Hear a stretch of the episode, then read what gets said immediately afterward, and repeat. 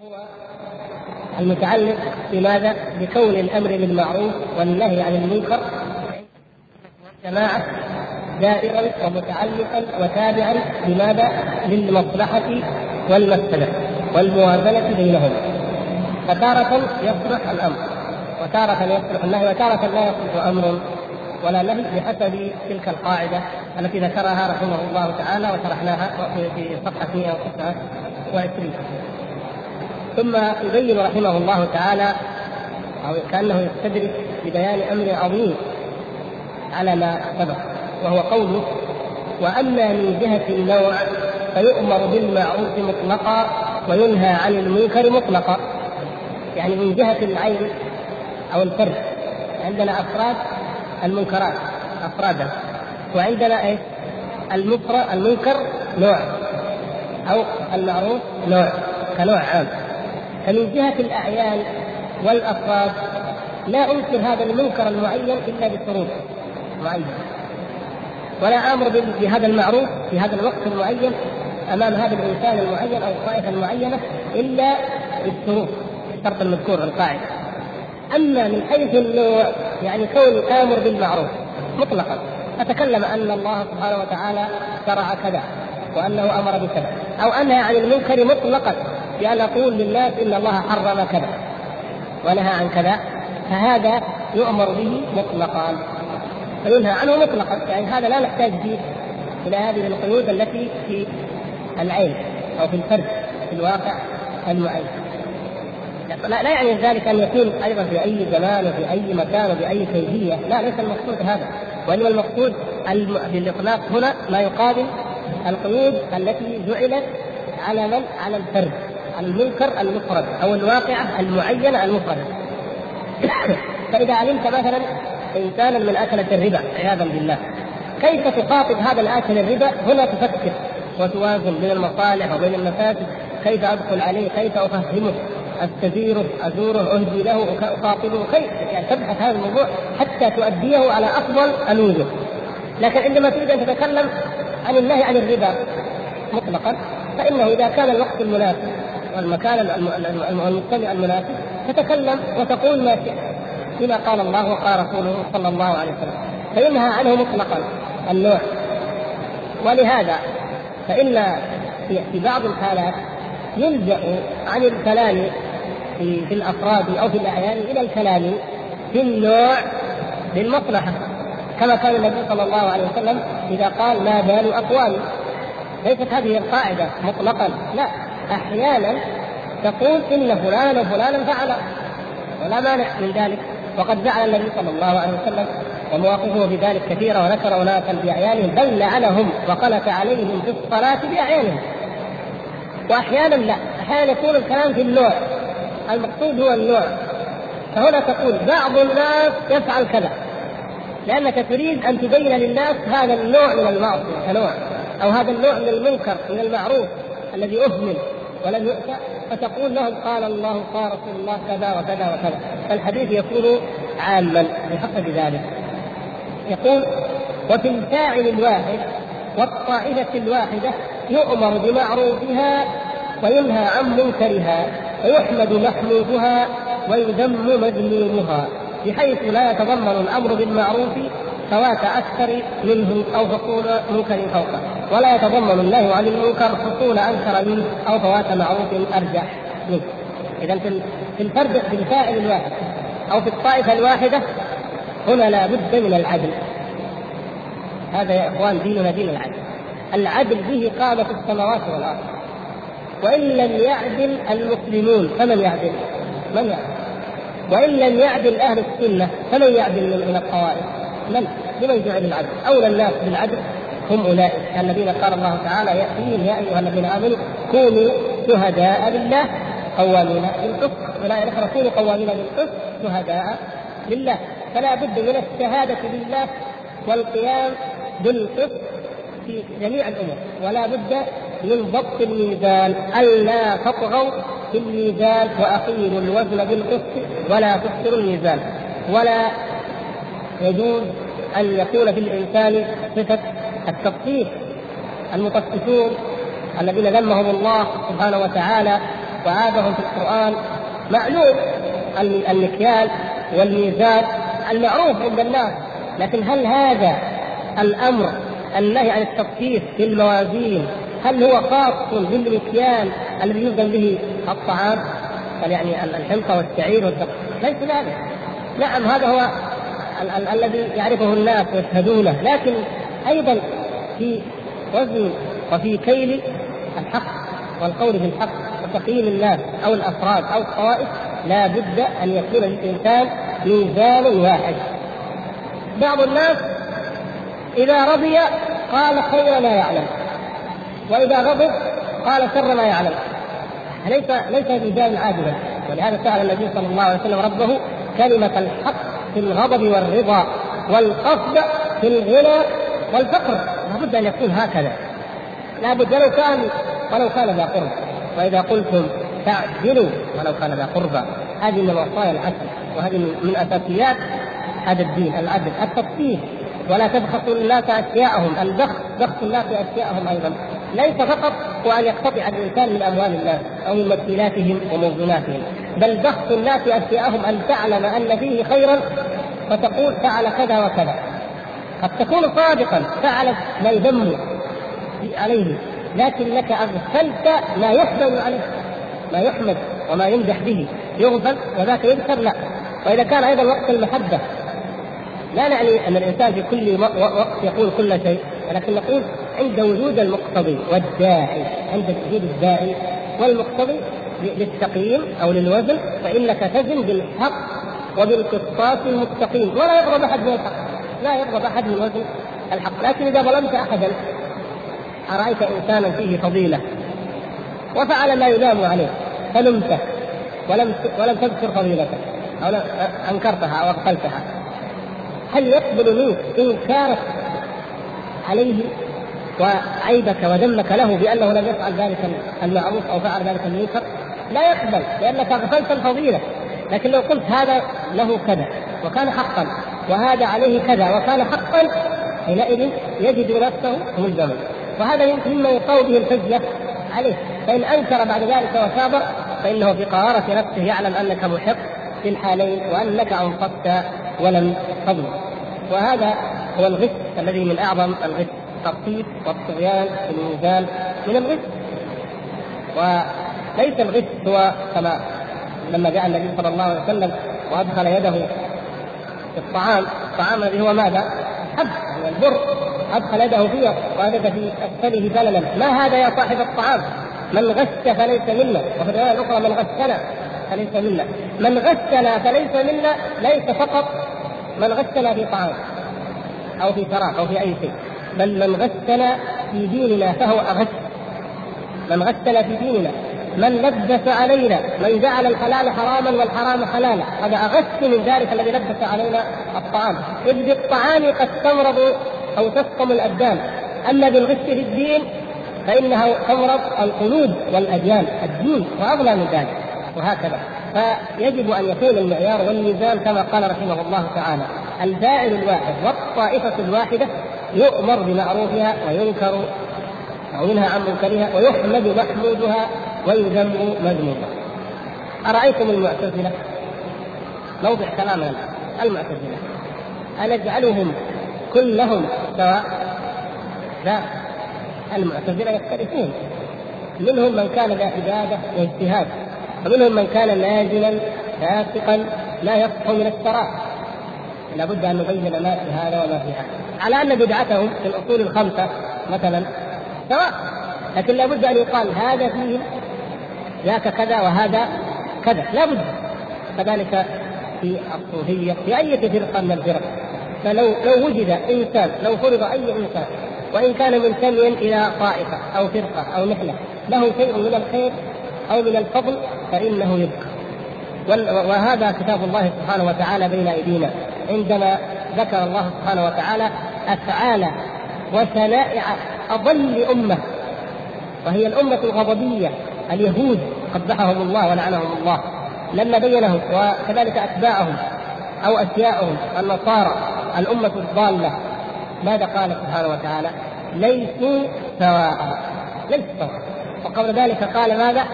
ومن أهل الكتاب من إن تأمنه بقنطار تؤدي اليه سبحان الله. هكذا في ناس أمناء.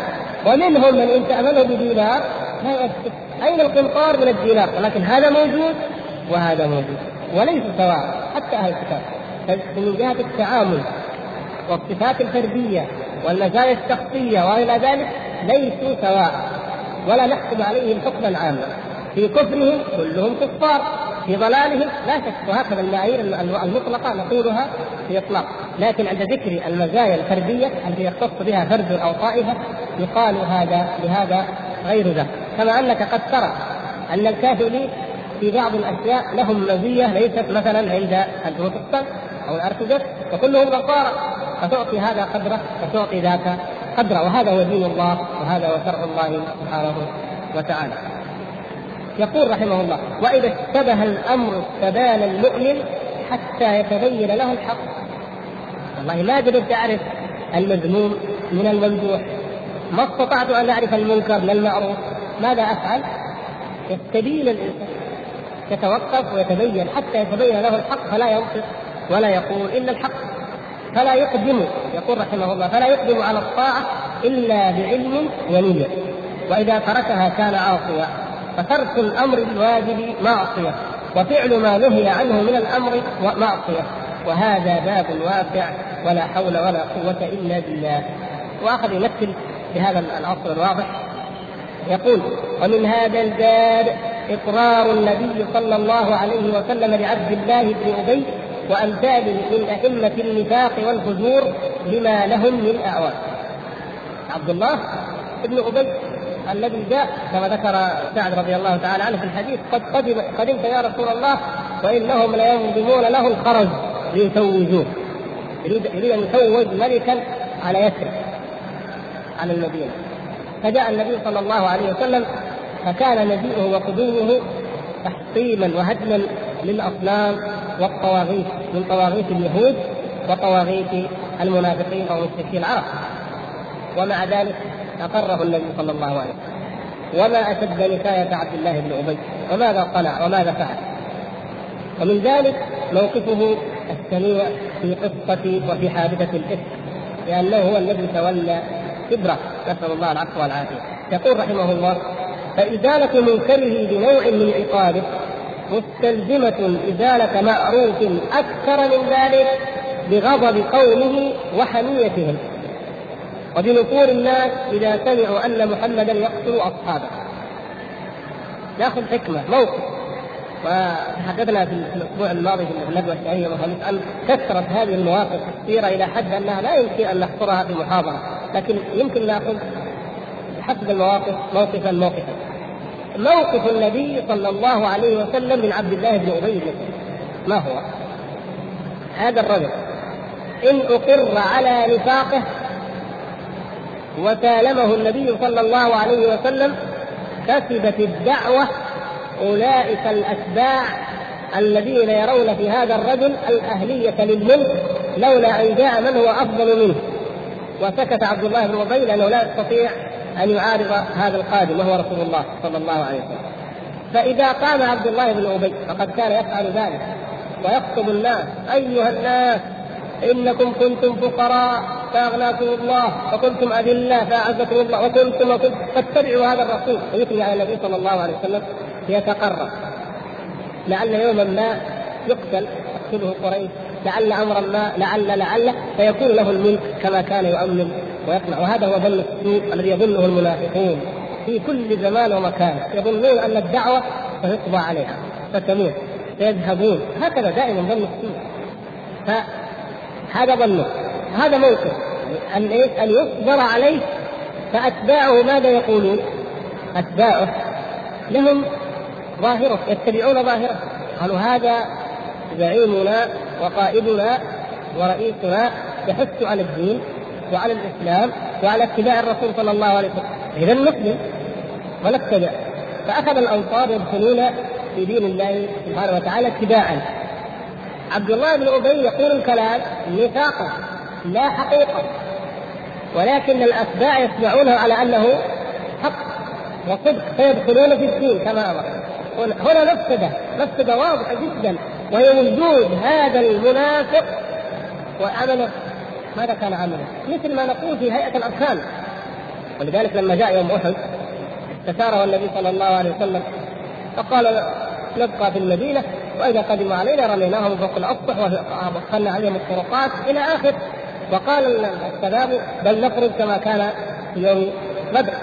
لا يعني استشار في موضوع خطير جدا يتعلق بحماية المدينة وبالموقف من هؤلاء المشركين. ويؤخذ رأي يعني رأيه يعني يسمع رأيه. لم يعمل برأيه شيء آخر لكن المهم أنه استشير وسمع كلامه. الأمر يهمه ويعنيه. وإذا خرج عبد الله بن أبي سيخرج معه قوم. وإذا امتل وهذا الذي حصل سيمتل معه قوم. إذن المسألة لابد هناك من يتبع هذا الرجل على ظاهره ولا يعلم ماذا يخبئ في نفسه من النفاق. فكانت المصلحة والمفسدة أيهما الأرجح؟ كما فعل النبي صلى الله عليه وسلم. هنا المقارنة. أي المصلحتين أرجح؟ هذه هذا من ناحية. الناحية الأخرى قال بنفور الناس إذا سمعوا أن محمدا يقتل أصحابه. حتى لا يقال كما قال صلى الله عليه وسلم لا يقال إن محمدا يقتل أصحابه طيب. قبائل غطفان وبنو تميم وثقيف وما إلى ذلك من أطراف الجزيرة سمعوا بهذا الرجل وأنه كان زعيم الأنصار وأنه دخل في دين محمد. هل يعلمون أنه منافق؟ يعلمون الفرق بين منافق وغير منافق. كفار مشركون سمعوا أنه دخل في دينه وأنه كان عظيما في قومه وأنه وأنه وإذا بمحمد يقتله ألم في دينه؟ قالوا بلى. وماذا؟ قتله. هذه ستجعل زعماء القبائل يقدمون على الإسلام. يامنون جانب النبي صلى الله عليه وسلم. كل إنسان يقول وما يؤمنكم أن ندخل في دينه ثم يقتلنا كما فعل أن ينفرد بالملك أو بالامر وأكثر العرب كانوا يظن العملية ملك. المساله ملك ودنيا وما إلى ذلك؟ لا إذا لا ندخل في دينه. لكن إذا سمعوا أن من دخل في دينه يكرم. ويعزز وتكون له المنزلة كما كتب صلى الله عليه وسلم وكما قال أبطأ علينا خالد. أبطأ علينا خالد. خالد بن الوليد قائد قريش قائد بيت الشرك. ينظر وإذا النبي صلى الله عليه وسلم يقول في حقه أبطأ إذا هذا الرجل له قيمة له منزلة. إذا إذا لو أسلمت لكان لي عند هذا الرجل منزلة. ماذا إذا أنا إنسان مهم. فيأتي ويسلم ويكون قائدا. كما تعلمون في فتح مكة. عندما يشعر الناس أن هذا الرسول صلى الله عليه وسلم لن يضيع أهل القيمة وأهل الشأن وإنما سيجعلهم في منازلهم ومراتبهم هذا عكس ما لو سامعوا أنه يقتل أصحابه وانه يقتل زعماء الأقوام الذين يدخلون في دينه فيكون النفور. مصالح مصالح واضحة. ومفسده أيضا موجودة وهي وجود هذا المنافق ووجود النفاق. وماذا أدى النفاق من الأضرار والمصائب معلوم لكن أي المصلحتين كانت أرجح؟ أيها أي المصلحة أرجح أي المفسدة؟ المصلحة في بقائه أرجح من المصلحة في قتله أو من مفسدة آه، بقائه.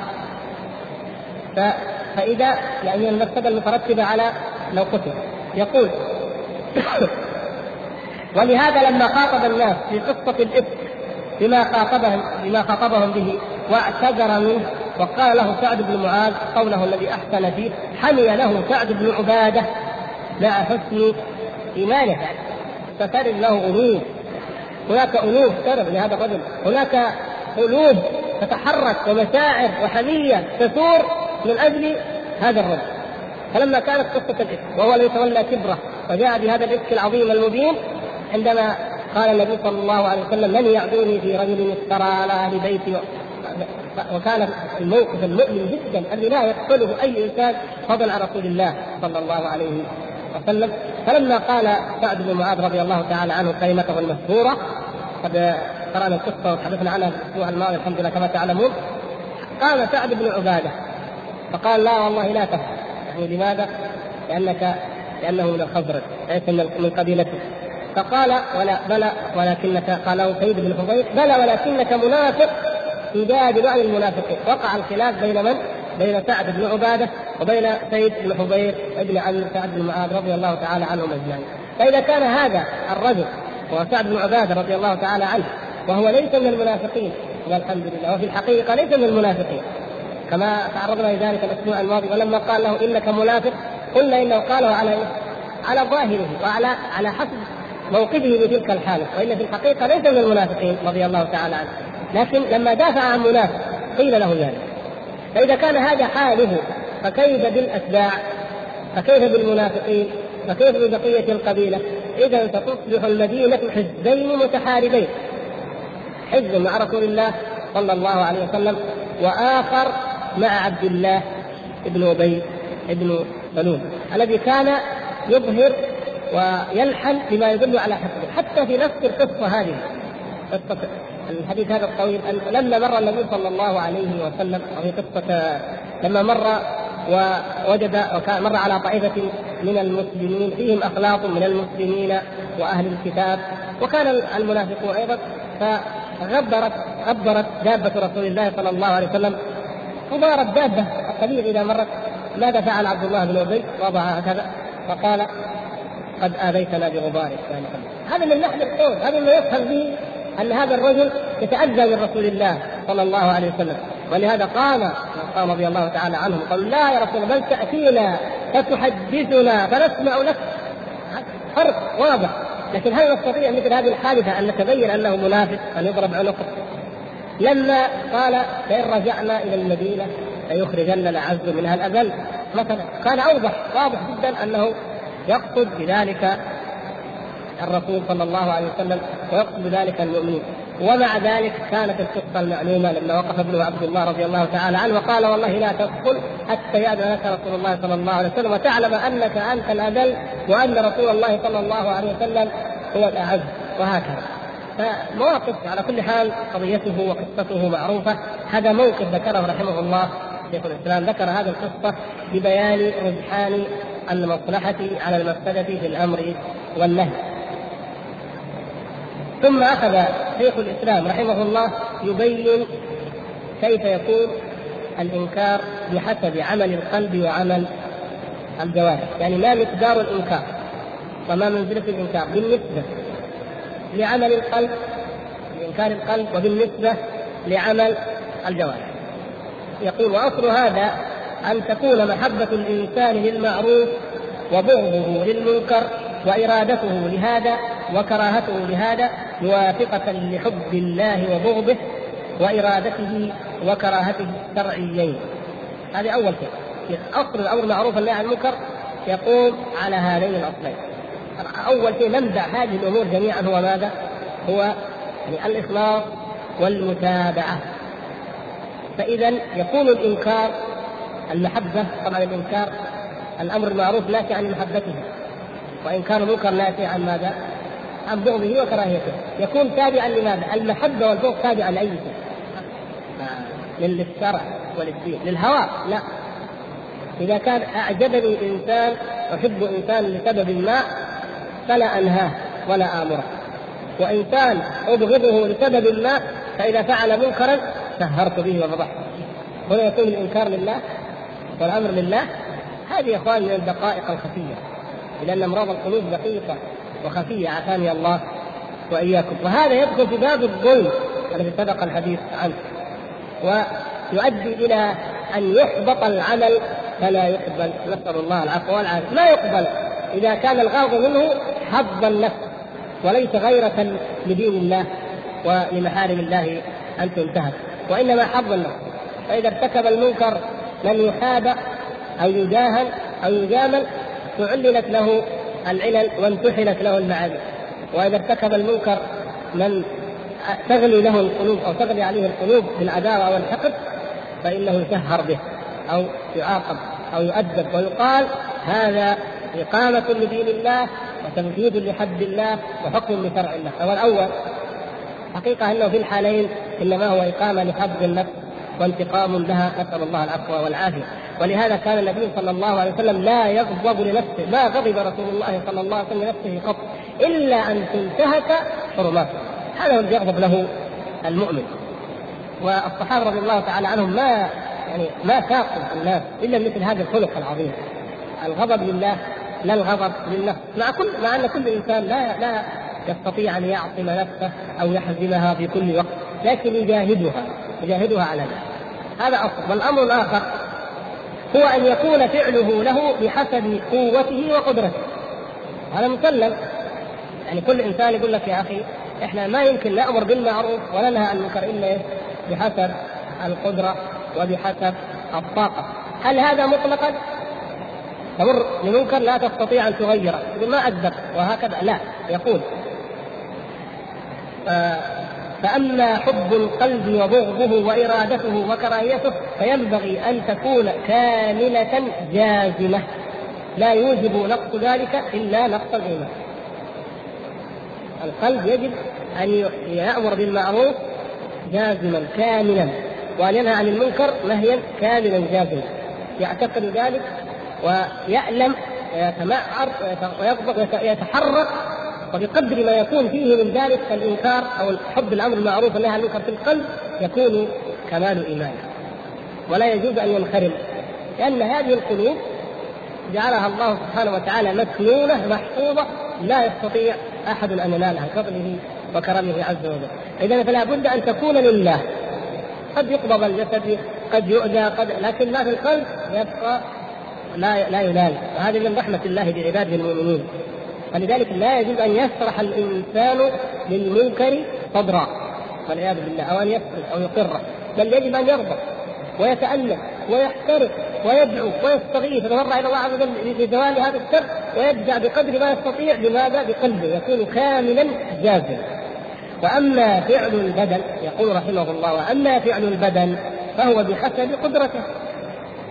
أما البدن بحسب القدرة هذا لا يفعل إلا ما يستطيع.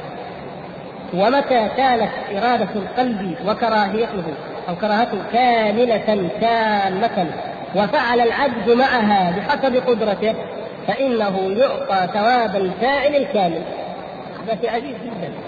سبحان الله. أرأيتم كيف فضل الله عز وجل؟ متى؟ نعيد العبارة. ومتى كانت إرادة القلب وكراهته كاملة تامة وفعل العبد معها بحسب قدرته يعني ما تقدر يغير كل شيء لكن فعل ما يستطيع فإنه يعطى ثواب الفاعل الكامل كما قد بيناه في غير هذا الموضع. ممكن كل واحد منا يفكر بأدلة على هذا الشيء؟ نعم نستطيع أن نأتي بأدلة كثيرة تدل على هذه القاعدة. هذه قاعدة عظيمة من قواعد المعاملة بين العباد وبين رب العباد سبحانه وتعالى. قاعدة عظيمة نحتاج جميعا أن نعرفها ونتعامل مع الله تعالى من خلالها. تعرفون أدلة على هذا الشيء؟ على أن الإنسان إذا فعل بقلبه وأتى من العمل ما يستطيع فإنه يكون له الأجر الكامل أجر الفاعل الكامل ولا ما تعرفون؟ مثل مثلا من هم من هم بحسنة ولم يفعلها كتبت له إيه؟ حسنة كاملة. طيب هذه واحدة. كمان أيوه. الله يفتح عليك. أحسنت. الحديث المتفق عليه في قصة آه، المتخلفين الذين عذرهم الله سبحانه وتعالى في غزوة تبوك. إن بالمدينة أقواما ما قطعتم واديا ولا سلكتم شعبا إلا كانوا معكم. حدثهم العذر. سبحان الله. اذا جالس في المدينة لأنه أعمى طبيب لأنه آه، مريض لأنه أي عذر من الأعذار الشرعية وكأنه يقطع تلك الشعاب والوديان في شدة القيد الذي فر منه المنافقون وقالوا لا تنفروا في الحرب. وهذا له الأجر وهو جانب. والمنافقون الذين جعلوا الظلال ويضعوا إلى الرطب متى يمضي أخي على طريق الحق. هنا منتصف الشريف. قد وقع أجره على الله. وما ما أتم الهجره فعل ما استطاع أدركه الموت. ما كمل. لكن وقع أجره على الله وهكذا. فالحمد لله اذا عندنا لهذا الاصل هذا القاعدة ادله كثيرة. يقول آه فإن من الناس من يكون حبه وبغضه وإرادته وكراهته بحسب محبة نفسه وبغضها. والعياذ بالله نسأل الله أن يعافينا وإياكم من ذلك. لا بحسب محبة الله ورسوله وبغض الله ورسوله. وهذا من نوع الهوى. هذا اتباع للهوى. فإن فإن فإن اتبع الإنسان اتبعه فقد اتبع هواه ومن أضل ممن اتبع هواه بغير هدى من الله. فإن أصل الهوى محبة النفس ويتبع ذلك بغضها. ونفس الهوى وهو الحب والبغض الذي في النفس لا يلام عليه فإن ذلك قد لا يملك انظروا كيف. يعني وجود الهوى في النفس مجرد إن فيه هوى في النفس لا يلام عليه لأنه قد لا يملك قد لا يملك ان يدفعها النفس جاءته بحسد مثلا. جاءته النفس بميل إلى أحد دون أحد لمحبه لرغبه لحظ النفس فقط ليست من الحق والعدل في شيء. لا يملك قد لا يملك قد لا يملك لأن ليس كل النفوس تتصفى إلى حد التجرد الكامل. يوجد فيها دوافع ونوازع قد لا يملك ذلك. فلا يلام على وجوده وإنما يلام على اتباعه. اللوم يكون على أن تتبعه. أما إذا دافعته ونازعته وغالبته فإنك تؤجر على ذلك إن شاء الله. يقول كما قال الله تعالى يا داود إنا جعلناك خليفة في الأرض فاحكم بين الناس بالحق ولا تتبع الهوى فيضلك عن سبيل الله. وقال تعالى ومن أضل ممن اتبع هواه بغير هدى من الله. وقال النبي صلى الله عليه وسلم ثلاث منجيات خشيه الله في السر والعلانية والقصد في الفقر والغنى وكلمة الحق في الغضب والرفق ليس كل أحد يستطيع. قد يقولها في الرضا لكن في الغضب يقول كلمة الحق. ليس كل أحد. وثلاث مهلكات شح مطاع وهوى متبع وإعجاب المرء بنفسه. عافاني الله وإياكم منها. اذا يقول رحمه الله فإنه أن الإنسان قد يصعد به الأمر إلى أن يتخذ إلهه هواه كما ذكر الله تعالى ذلك. يقول واتباع الأهواء في الديانات أعظم من اتباع الأهواء في الشهوه أرأيتم كيف؟ اتباع الأهواء في الدين أعظم من اتباع الهوى في الشهوة يعني جنس البدعة أعظم من جنس المرء نعم. جنس الشبهة أعظم وأقبح من جنس الشهوة الشبهة جنس الشبهة البدعة ما يتعلق بالدين أعظم مما يتعلق بماذا؟ بالشهوة أو بالفسق أو بالفجور في الأعمال يقول فإن الأول حال الذين كفروا من أهل الكتاب والمشركين كما قال تعالى فإن لم يستجيبوا لك فاعلم أنما يتبعون أهواءهم ومن أظن ممن اتبع هواه بغير هدى من الله إلى آخر ما ذكر من آيات رحمه الله يعني آيات كثيرة تدل على ماذا؟ على أن سبب كفر الكفار وشرك المشركين اتباعهم للهوى. وماذا؟ وسبب أيضا ترك الأمر والنهي فيما دون الشرك هو اتباع الشهوة. الهوى الذي هو متعلق بماذا؟ بالشهوة. أما ذاك متعلق بالشبهة. وما كان متعلقا بالشرك فهو أقبح وأكبر. كما ذكر رحمه الله بعد ذلك. يعني ما يتعلق بالزنا السرقة مثلا الخمر الخيانة حتى الغيبة حتى النميمة والعياذ بالله حتى هذه تدخل فيها شهوات الناس. يشتهون ذلك نعوذ بالله. ويعني الشيطان يزينها له فقد حفت النار بماذا؟ بالشهوات. وحفت الجنة بالمكاره. لكن جنس البدع وجنس الشبهات هذا أشد وأسمح وغير من غير المتوقع أن يقع من من؟ من المؤمن.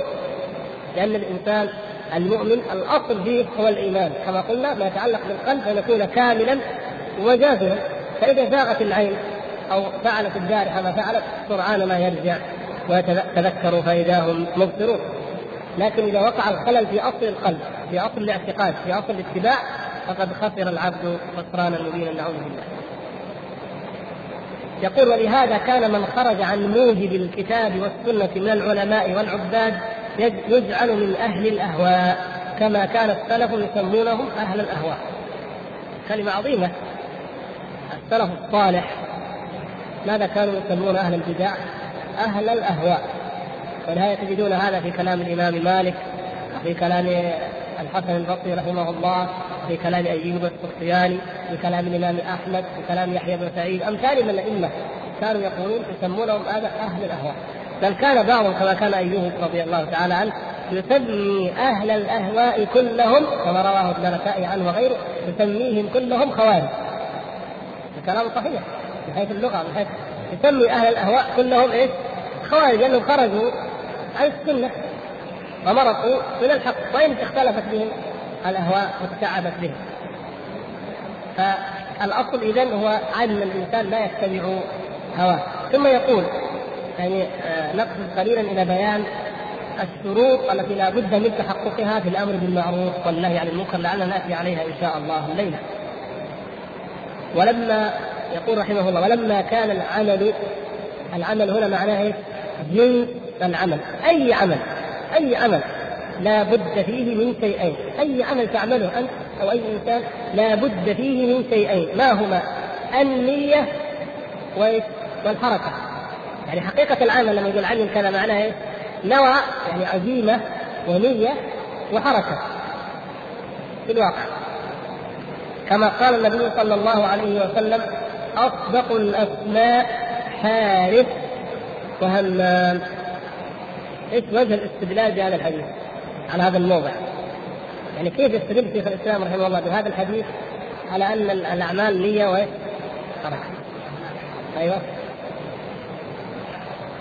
ويهم طيب اصدق أصدق الأسماء يعني أفضلها يعني إذا جاء لك مولود إن شاء الله تسميه حارث وهمام هذا أفضل اسم سماه النبي صلى الله عليه وسلم آه يا إخوان وأحيانا كذا نفهم الآيات نفهم الأحاديث يقول لك صحيح ما اختلفنا في الصحة لكن هل فهمته على وجهه؟ هل هذا المقصود أصدق الأسماء يعني أحبها إلى الله تسمي به؟ إيش احب الأسماء إلى الله؟ عبد الله وعبد الرحمن طيب أصدقها حارث وهمام كيف أصدقها؟ يعني هو إيه؟ مطابق ليه؟ يعني للواقع هو مطابق للواقع يعني سواء كان إيه؟ أيوه نعم يعني لا يقتضي مدحا ولا ذما لذاته يعني هذا الاسم لا يقتضي مدحا ولا ذما لذاته. يعني سميت ولدك حارث. أو فلان حارث. أفجر خلق الله. فرعون حارث. حرس. لكن ماذا حرس؟ الكفر والشرك والعناد والجحود حارث. وهمام. لأن كل الأعمال التي عملها جاءت عن عن هم ونية وعزيمة طيب. وأفضل خلق الله سبحانه وتعالى. كما قلنا محمد صلى الله عليه وسلم. أيضا كان يهم. ولكن ماذا يهم صلى الله عليه وسلم؟ وحرص ماذا حرص؟ حرص الخير العظيم الذي لا, لا لم يأتي أحد مثله. فإذا الاسم لذاته لا يقتضي مدحا ولا ذما. كل إنسان حارس وكل إنسان همام إن نظرنا إليه من جهة عمل القلب فهو همام كل إنسان في كل وقت يهم شيء. إذا اعمل يعمل يقوم يبغى يقوم فيقوم. أو بكرة أعمل مشروع سادرس ساتخرج ساتوظف سابني بيتا ساتزوج فلانه أعمل كذا أعمل كذا. هم وماذا؟ وحرف حركة وعمل. هذا هو أصل جميع الهم ولهذا فلا بد أن يكون الحرف والهم موافقا لدين الله وشرعه. فتنوي الخير وتعمل الخير. فيقول فكل أحد حادث وهمام له عمل ونية.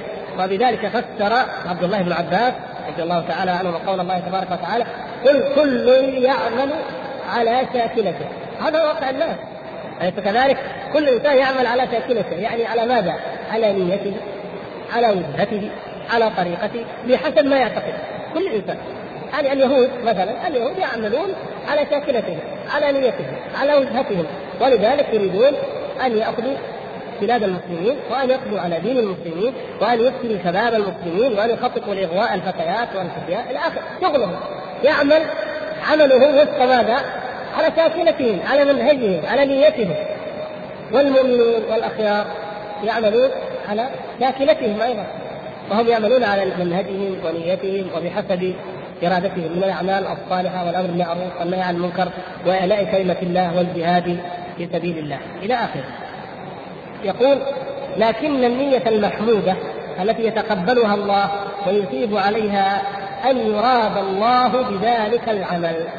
هنا نية وهم محمود. والعمل المحمود الصالح. وهو المأمور به. الصالح بمعنى إيش؟ المأمور به. لأن من عمل عملا ليس عليه أمرنا فهو رد مردود على صاحبه لا ينفعه ولا يتقبل منه ولا يجازى عليه بل يجازى عليه بالشر بعكس ما كان يظن لأن يعاقب على تلك البدعة بأكثر مما لو ترك طاعة. يقول ولهذا كان عمر بن الخطاب رضي الله عنه يقول في دعائه اللهم اجعل عملي كله صالحا واجعله لوجهك خالصا ولا تجعل لأحد فيه شيئا. هذا من كمال فقه السلف رضوان الله تعالى عليه ثم يقول فإذا كان هذا حد كل عمل صالح إذا كانت هذه القاعدة في كل عمل صالح فالآمر بالمعروف والناهي عن المنكر يجب أن يكون هكذا في حق نفسه ولا يكون عمله صالحا إن لم يكن بعلم وفقه. الشرط الأول من شروط الأمر بالمعروف والنهي عن المنكر بعد تحقق الإخلاص لله سبحانه وتعالى حسن النية. والاتباع بحسن الاقتداء بالنبي صلى الله عليه وسلم بعد تحقق هذا الذي هو شرط في كل الأعمال الأمر بالمعروف والنهي عن المنكر يختص بشروط خاصة به منها أول شرط العلم. العلم هذا الذي أهمله كثير من الناس فتخبط فامروا بالمنكر ونهوا عن المعروف. يقول كما قال عمر بن عبد العزيز من عبد الله بغير علم كان ما يفسد أكثر مما يصلح الشرط الأول والعلم يا إخوان. ولهذا جعل الله تبارك وتعالى هذا العلم حجة على العباد، هذا العلم الذي أنزله الله سبحانه وتعالى القرآن والسنة واستشهد على أعظم قضية وهي وحدانيته عز وجل بعد نفسه سبحانه وتعالى الكريمة وبعد الملائكة استشهد بمن؟ بأولي العلم. الذين يعلمون فلا يقولون ولا يفعلون لا يأمرون ولا ينهون إلا بعلم إلا بدليل. يقول كما في حديث معاذ بن جبل رضي الله تعالى عنه العلم إمام العمل والعمل تابعه يقول وهذا ظاهر.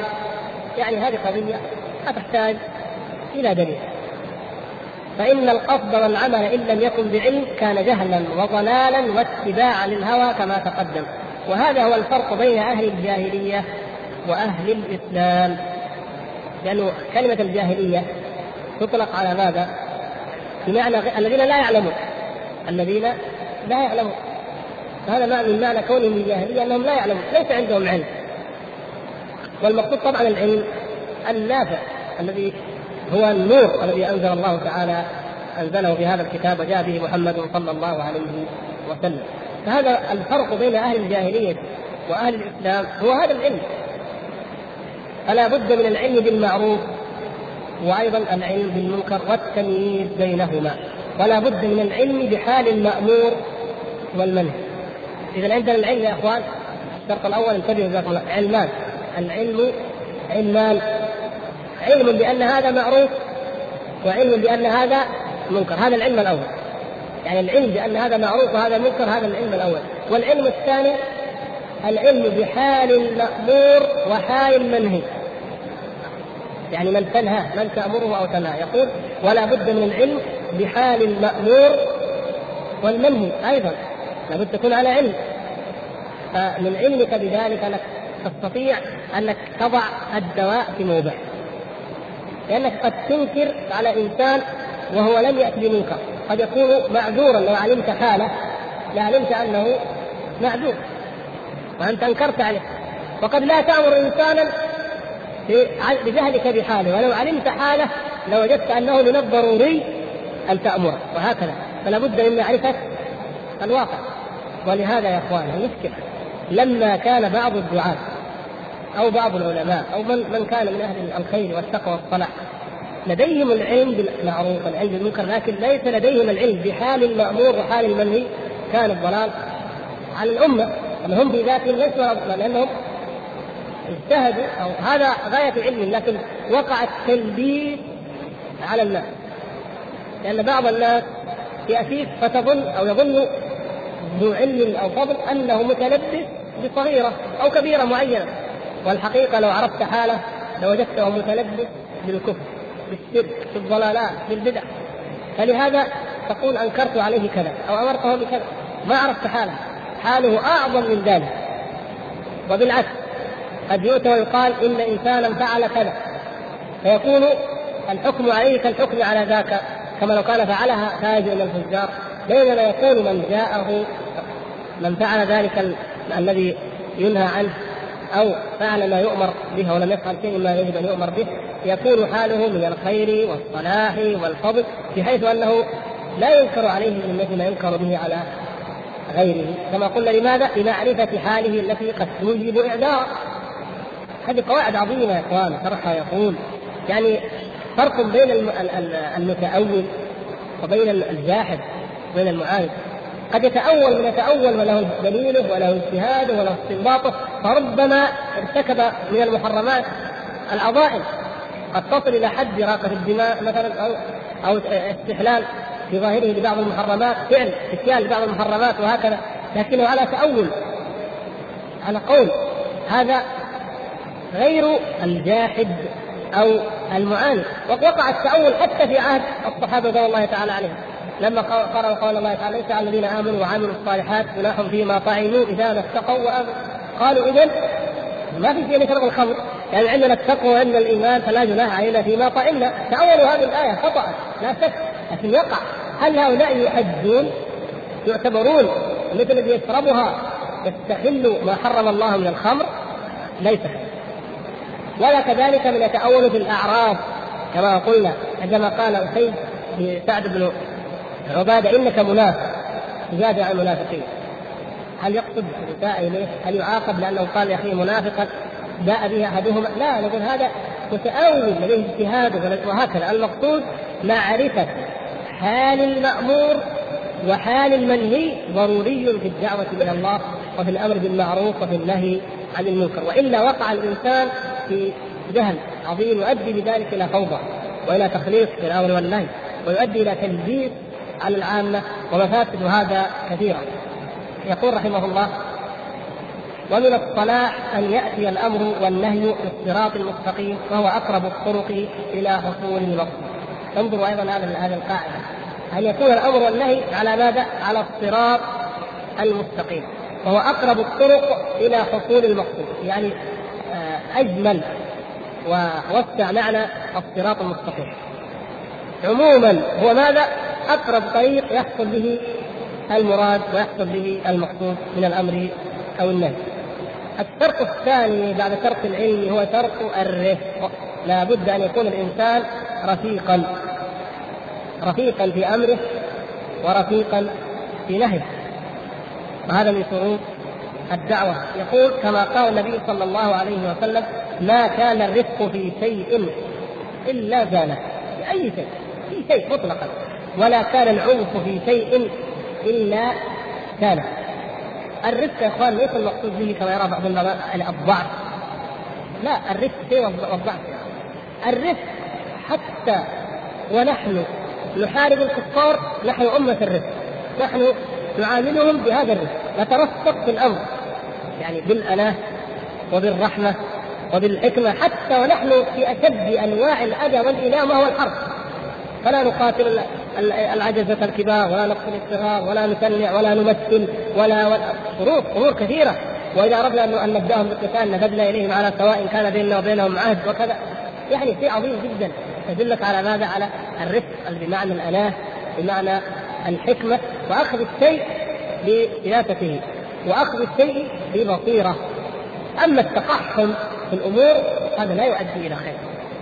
يقول وقال آه، أيضا حديث صحيح إن الله رفيق يحب الرفق في الأمر كله ويعطي عليه ما لا يعطي على العنف ولهذا قابل الرفق هنا بماذا؟ بالعنف وليس القوة. لاحظتم كيف؟ أحيانا تكون القوة هي الحكمة وتكون هي الرفق وتكون هي الخير. لكن العنف لا. العنف مذموم بذاته. أما القوة أحيانا تكون مطلوبة وخاصة في أخذ هذا الدين في الإيمان به وبالكتابة بقوة وهكذا. فهناك فرق بينهما. الضد بالضد يعرف فيقابل الرفق ماذا؟ العنف. أما الحكمة أو البصيرة فقد تكون بالدين وقد تكون بالقوة والشدة. فقسى ليزدجر ومن يك حازما فليقسو أحيانا على من يرحم. أحيانا يكون الحل الصحيح القسوة على من يرحم. لماذا؟ لأنك بهذه القسوة تحقق الخير والمصلحة. للازدجار والشرط الثالث الحلم والصبر. قال رحمه الله ولا بد أيضا أن يكون حليما صبورا على الأذى. نحن نعطيكم يعني اللي يسموه في الأسبوع الجاي إن شاء الله أو شيء. آه هذا من الكلام من درر الكلام واثمنه كلام يقوله شيخ الإسلام تيمية رحمه الله. طبعا ليس في هذا الموضع ولا كل واحد ممكن يلقاه لا في كتاب آخر. لا ما معنى الصبر الجميل وما معنى الصفح الجميل وما معنى الهجر الجميل؟ شاء الله كل واحد منكم يبحث عنها ومن استطاع أن يأتينا بها.